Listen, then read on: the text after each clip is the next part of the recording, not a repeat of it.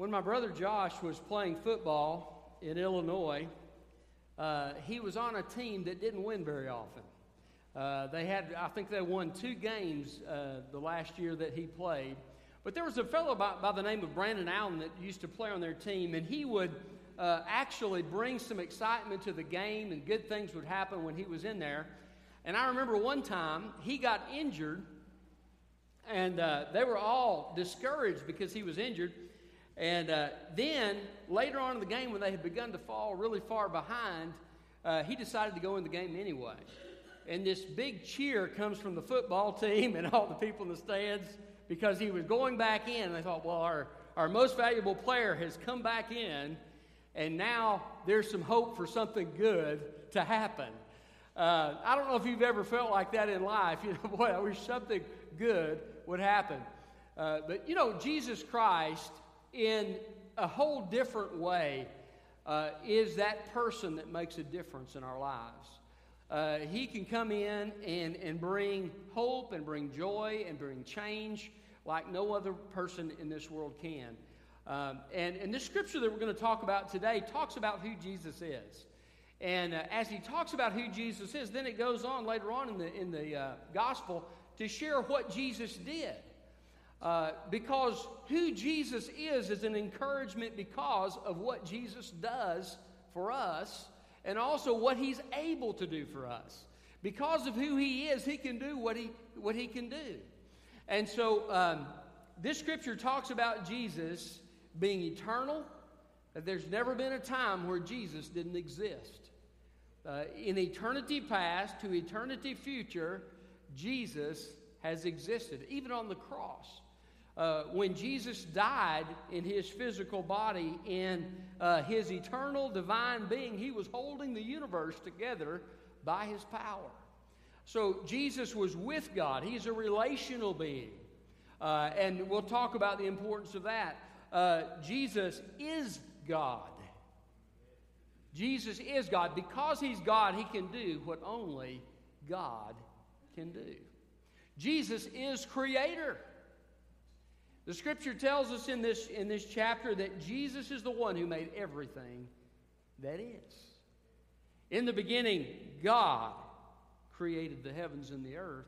In the beginning, Christ was there, working with the Father in that great work of creation that God has made. We see the evidence of that in the human eye that is better than any camera that we can come up with.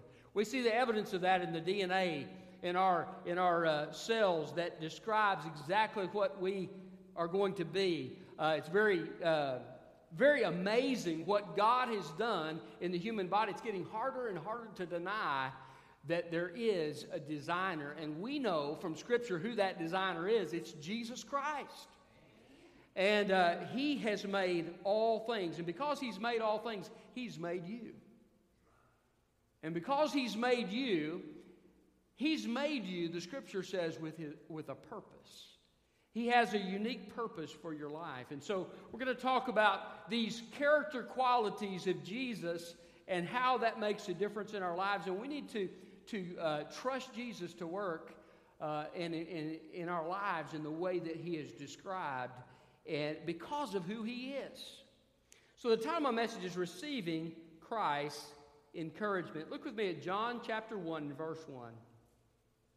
In the beginning was the Word. By the way, the Word is speaking about Jesus. Jesus is the Word. He's the message. In other words, God does not just tell us about Him, He's saying there is a message for you, and what I'm telling you, Jesus is a message of what I'm going to do in your life. In the beginning was the Word, the Word was with God, and the Word was God. He was with God in the beginning. All things were created through him, and apart from him, not one thing was created that has been created. The time of message is receiving Christ's encouragement. I'm going to say these as though they're in the words of Christ because I believe Christ is speaking to us through these words today. First of all, he says to us, I'll be there eternally. I'll be there eternally. In the beginning was the Word. Before anything happened, before God said, Let there be light, before God created the heavens and the earth, before God created the angels, before God did anything at all, Christ was there in eternity past. God the Father, God the Son, God the Holy Spirit, in eternity past, was there. And what does he say? I will never leave you or forsake you. I'll be with you eternally. You say, why does that make a difference in my life? I'll tell you why it makes a difference. Because everything else in this life is changing. Have you ever noticed that? Uh, if you've ever moved away from a place and then gone back a few years later, you see the differences and the changes that happen. Uh, old buildings that you used to go to are torn down. Now there's new buildings. And, and other uh, people have died or, or moved away, and, and new people have come. And, and, and things are constantly in a state of change, in a state of flux. But, but God never changes. He is eternal, and Christ is eternal, and He always will be there. That means Christ's work will always be active on your behalf. Do you ever know that God says Christ redeemed us from our sins? But it also says if you put your trust in Christ, He's redeemed you in the past. But it also says He'll redeem you in the future. What does that mean? Well, redemption has a work that is continuing on into the future and will receive the full benefits of it in the future, right?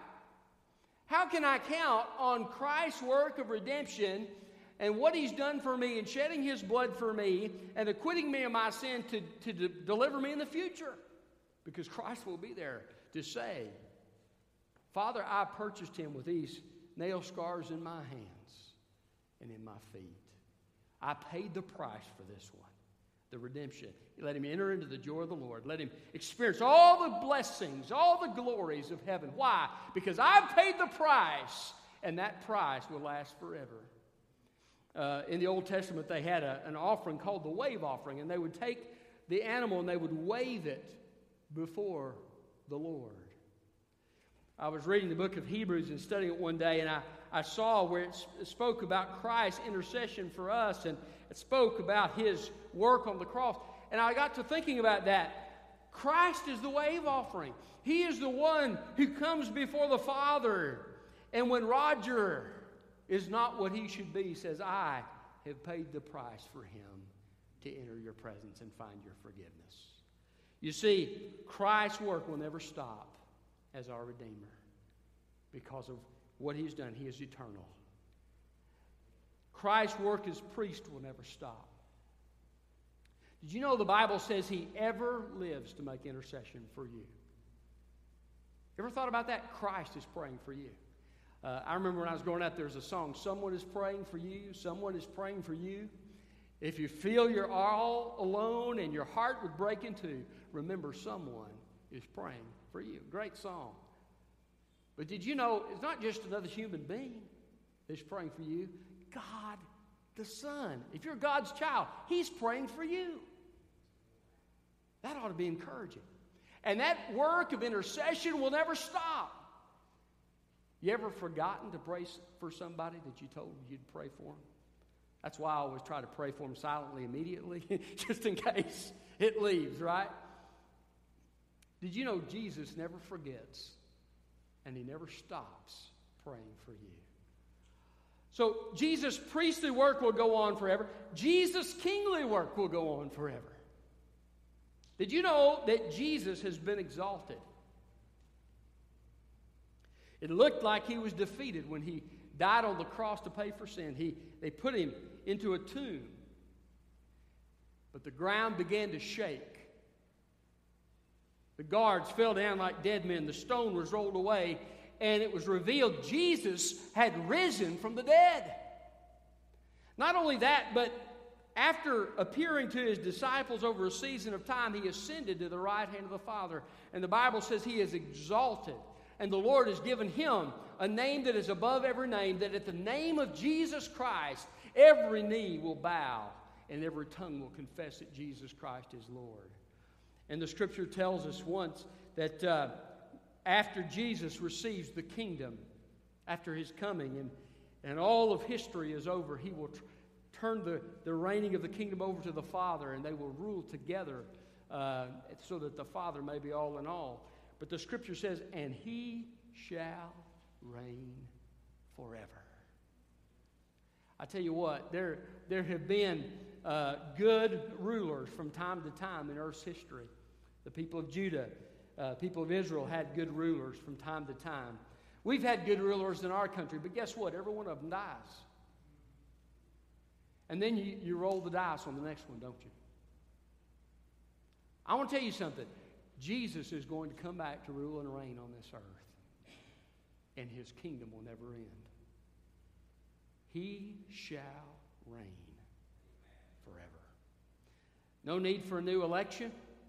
No need for uh, wringing your hands over whether this candidate or that candidate is lying to you. Why? Because the, the one who is truth himself will be reigning and will never stop. That ought to bring encouragement to your heart. By the way, Jesus is reigning now. He's reigning from the right hand of the Father. But in that moment, when he comes back, he will reign on this earth, and then ultimately he'll reign in the new heavens, the new earth, and the new Jerusalem. Jesus is in control. Jesus will never stop being in control in your life. Did you know that? He's eternal. You can count on him no matter what you're going through, no matter what unexpected thing may happen in the future, because he will be with you. So, Jesus is eternal. Count on him. You can't count on your bank account. You can't count on people. They may die, they may move away. You can't count on anything. Everything in this life is changing, but Jesus is always supremely trustworthy. And He's always there. Mm. So Jesus is eternal. In the beginning was the Word, and the Word was with God, verse 1 says. The Greek actually says, uses a. Uh, a word that can mean not only with, but it can mean toward, like you face towards something. And it is, it is speaking about the fellowship between God the Father and God the Son. From time to time, I hear somebody say God created man because he needed company. That is laughable. God does not need us.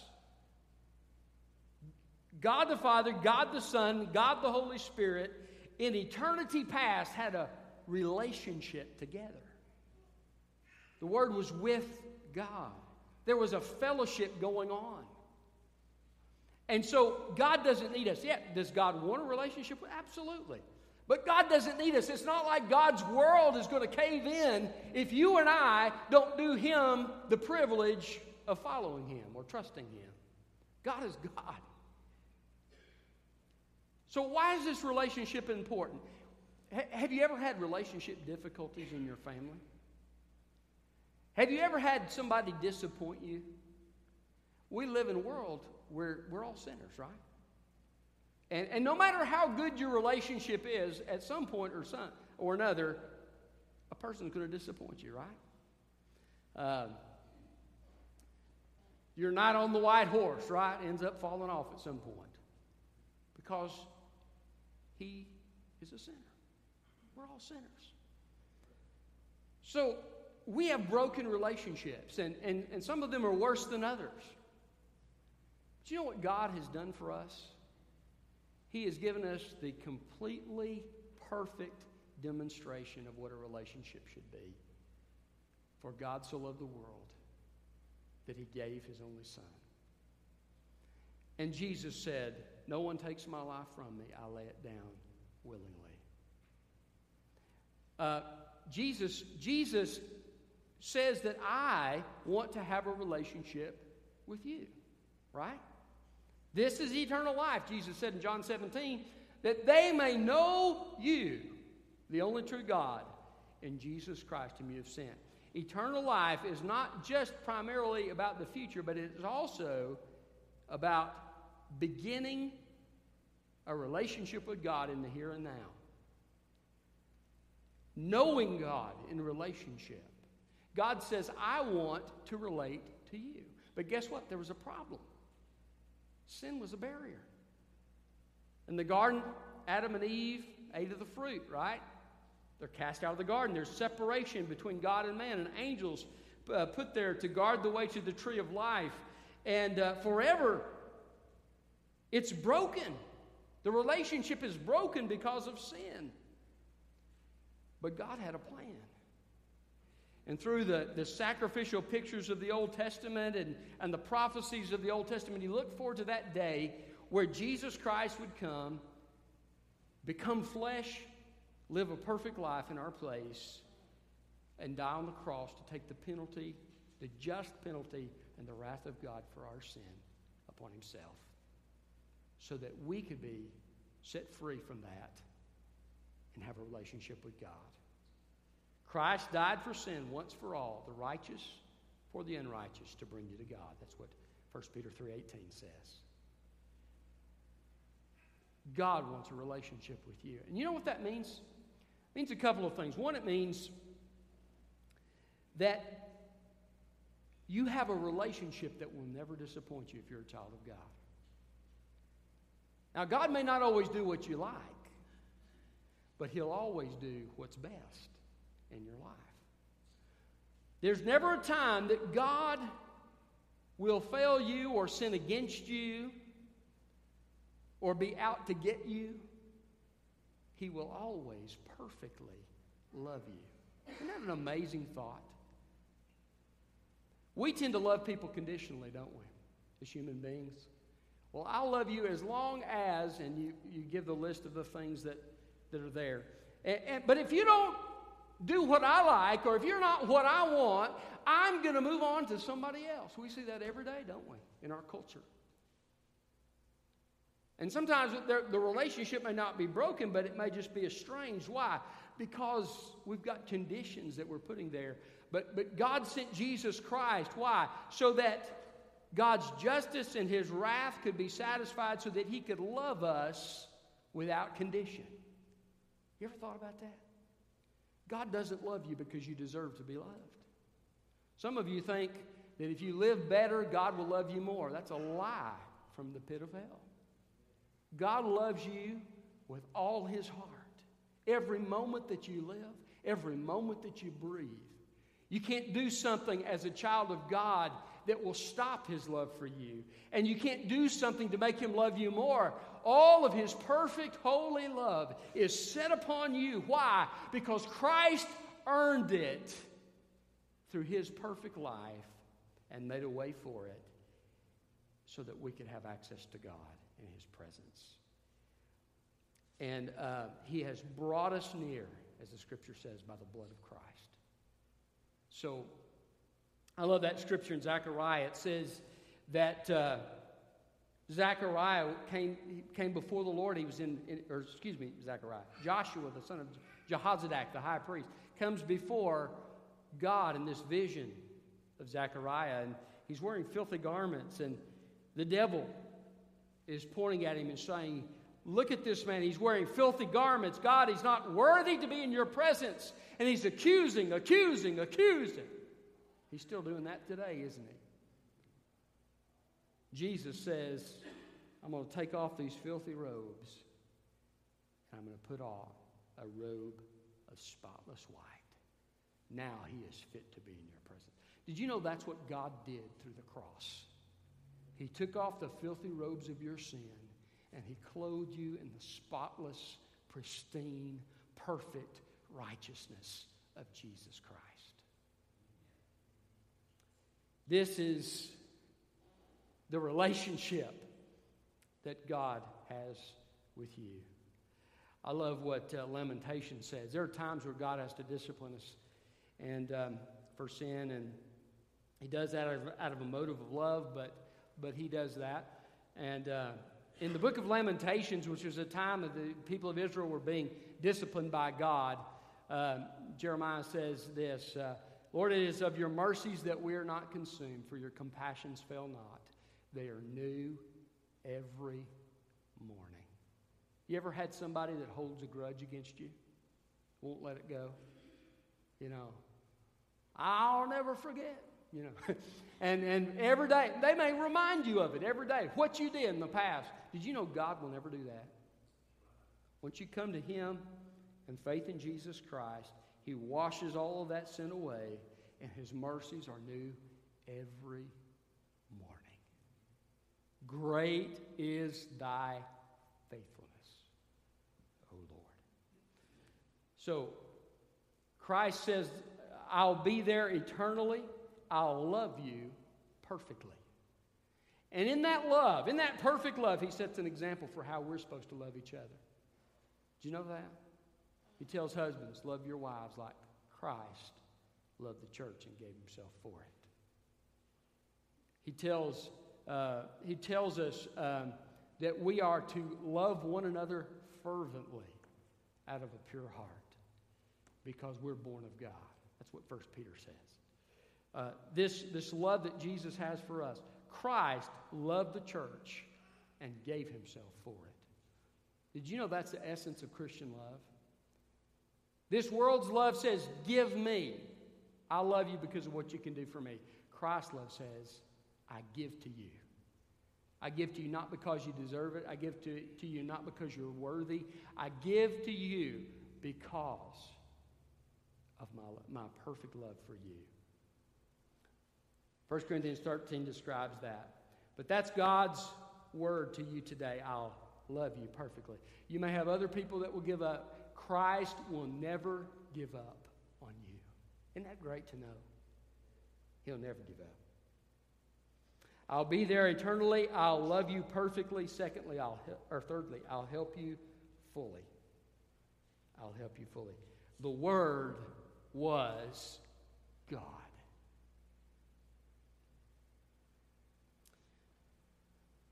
No redemption would be sufficient except the redemption that Christ provided because he was God. He could bear the full wrath upon himself. He could take the full justice of God upon himself because he was God himself.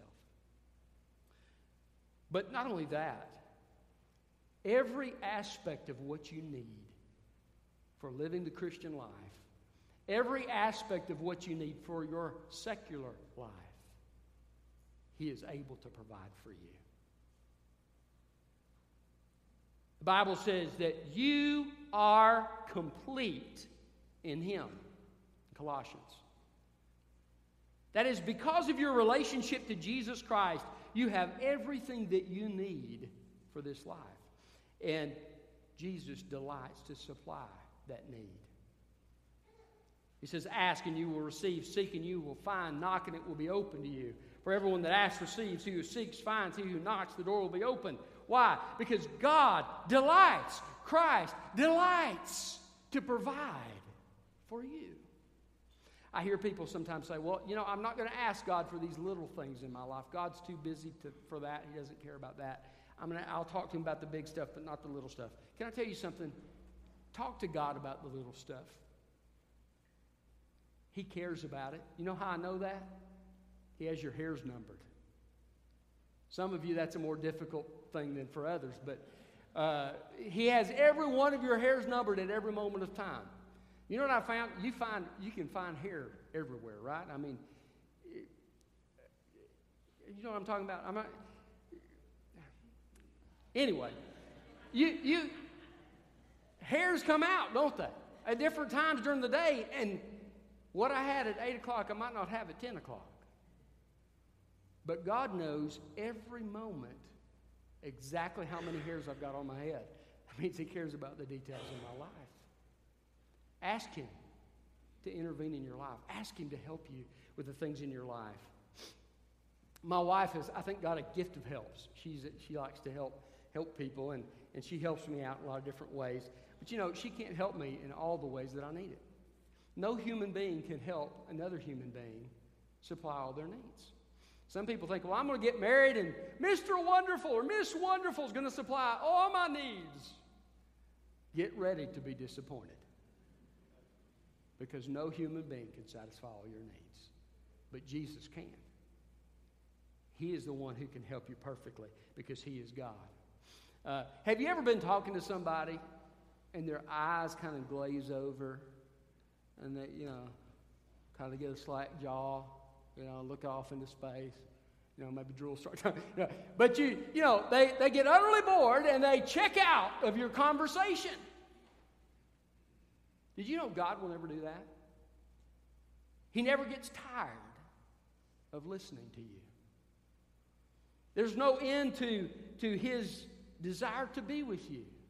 He doesn't need rest, he's God. And he cares about all of these details. So he'll come alongside you and help you in the things of life. Now, he may not help you do all of the things that you want to do because he knows what's best for you.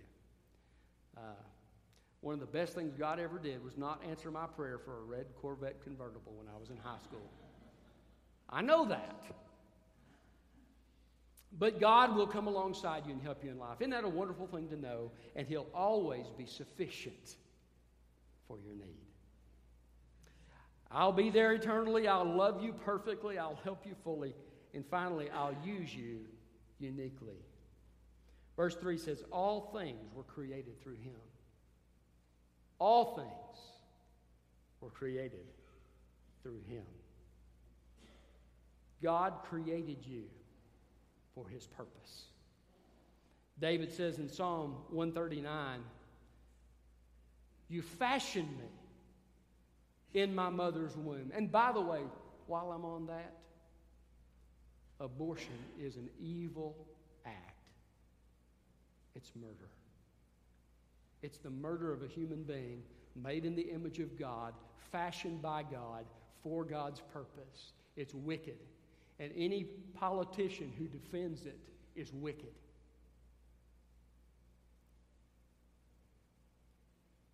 Now, love the person that's had an abortion, minister to them, but know that when God creates somebody in the womb, he has created a human being for his purpose. But God created, he, he, David says, You knit me together in my mother's womb. I am fearfully and wonderfully made. Your works are wonderful, that my soul knows full well. Do you really believe that about yourself? That you are fearfully and wonderfully made? You said, Pastor, have you looked at me lately? Pastor, do you understand what I can do, what I can't do? Do you understand my weaknesses? Do you understand? Uh, listen, what I'm telling you is that God has fashioned you for His purpose. He has designed you for His purpose. I've watched the military channel a number of times. One of the things I love to see is the different uh, submarines and planes and, and tanks and all these things that have been designed by governments for their purpose. And they all have little unique purposes that, that they have, but the government designs them for their purpose and they have a unique function. The Bible says that God has created us in His image and for His purpose. And the Bible says the Holy Spirit gives gifts to His people for the church, and He puts those gifts in the body exactly as He has determined. So you have spiritual gifts if you're a child of God.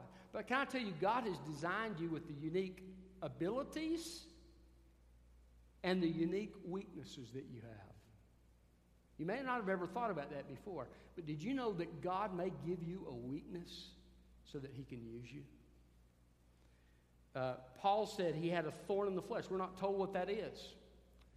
But it was something that he prayed to God three times to remove. He said, God, uh, remove this from me. It's, it's a grief to me. It's a pain to me. Uh, remove it. And God said, No, my grace is sufficient for you, for my power is perfected in weakness. So Paul says, I will more gladly rejoice in my weakness that the power of God may rest upon me. For when I am weak, then I am strong. Did you know your weakness may be your qualification to be used by God? God has designed you for His purpose. Don't let anybody tell you that you're worthless. You have been bought with the blood of Jesus. If you're His child, you have been given a purpose by God. He has designed you to fulfill a unique role in His kingdom. Ezekiel says God was looking for one man to stand in the gap on behalf of the city so that it would not be destroyed. But he could find no one, so he destroyed the city. Can I tell you something? You have a unique purpose that if you don't fulfill it, nobody's going to fulfill it. That means sitting back and not doing what God has told you to do can have incredible consequences. You are valuable to the purpose of God. Do what He calls you to do. Do it in faith that He'll be strong in your weakness. Fulfill your purpose for God. I ought to encourage you. He's created you for His purpose. He delights in you. I remember my kids when they were little, they would, they would draw me pictures. Y'all remember those? Yeah. They bring, Daddy, look at this. And I say, boy, that's pretty. You know? You know, do you like it? Yeah. You know what it is? Busted. and, uh, you know, but they were proud. Why? Because it was their creation. They had made it, and they were excited about it. That's the way God feels about you. You are His creation. He delights in you. There's a scripture verse that said, God sings over us. I'm not really sure what all that means, but one thing I know that it means is that we're important to God.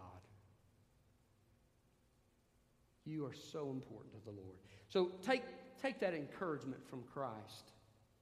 I'll use you uniquely. He has a unique plan for your life. Receiving Christ's encouragement. What encouragement? I'll be there eternally. I'll love you perfectly. I'll help you fully.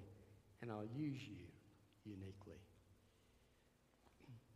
If you're a child of God, uh, maybe you've been discouraged and, and you just needed to hear a word of encouragement. Maybe you need to just thank God during this time of invitation. Say, Lord, thank you for your love for me. Thank you for your encouragement. Maybe you're here today and you should need to say, Lord, forgive me.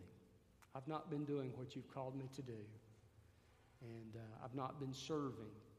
And I've not been active in your work. And I need to begin to be active. Uh, but maybe you're here today and you don't know Jesus Christ. Can I tell you, uh, God made you for his purpose.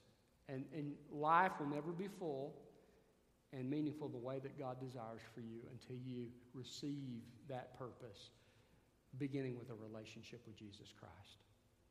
And so I'm going to invite you here in just a moment to uh, step out of your seat and walk down this aisle here to the front and, uh, and, and just to, to pray a prayer of surrender to God, commitment to Him and to receive the gift of God's grace that He's provided for us in Jesus. Um, the Bible says that uh, Christ died for sin once for all, the righteous for the unrighteous, to bring you to God. Christ has made the way, but you have to receive that from Him to receive the benefit. If you'd like to do that this morning, it'd be my delight to lead you in a prayer. Let's pray. Father, thank you for this day. Thank you for the amazing encouragement that we find in your word. And thank you, Lord, that we serve a Savior that is unlike any other, that He is fully able to do all that He says He, he does and, and, and will do and has done. And Father, thank you for the assurance that knowing our salvation is secure because of the greatness of the person who purchased it and earned it for us.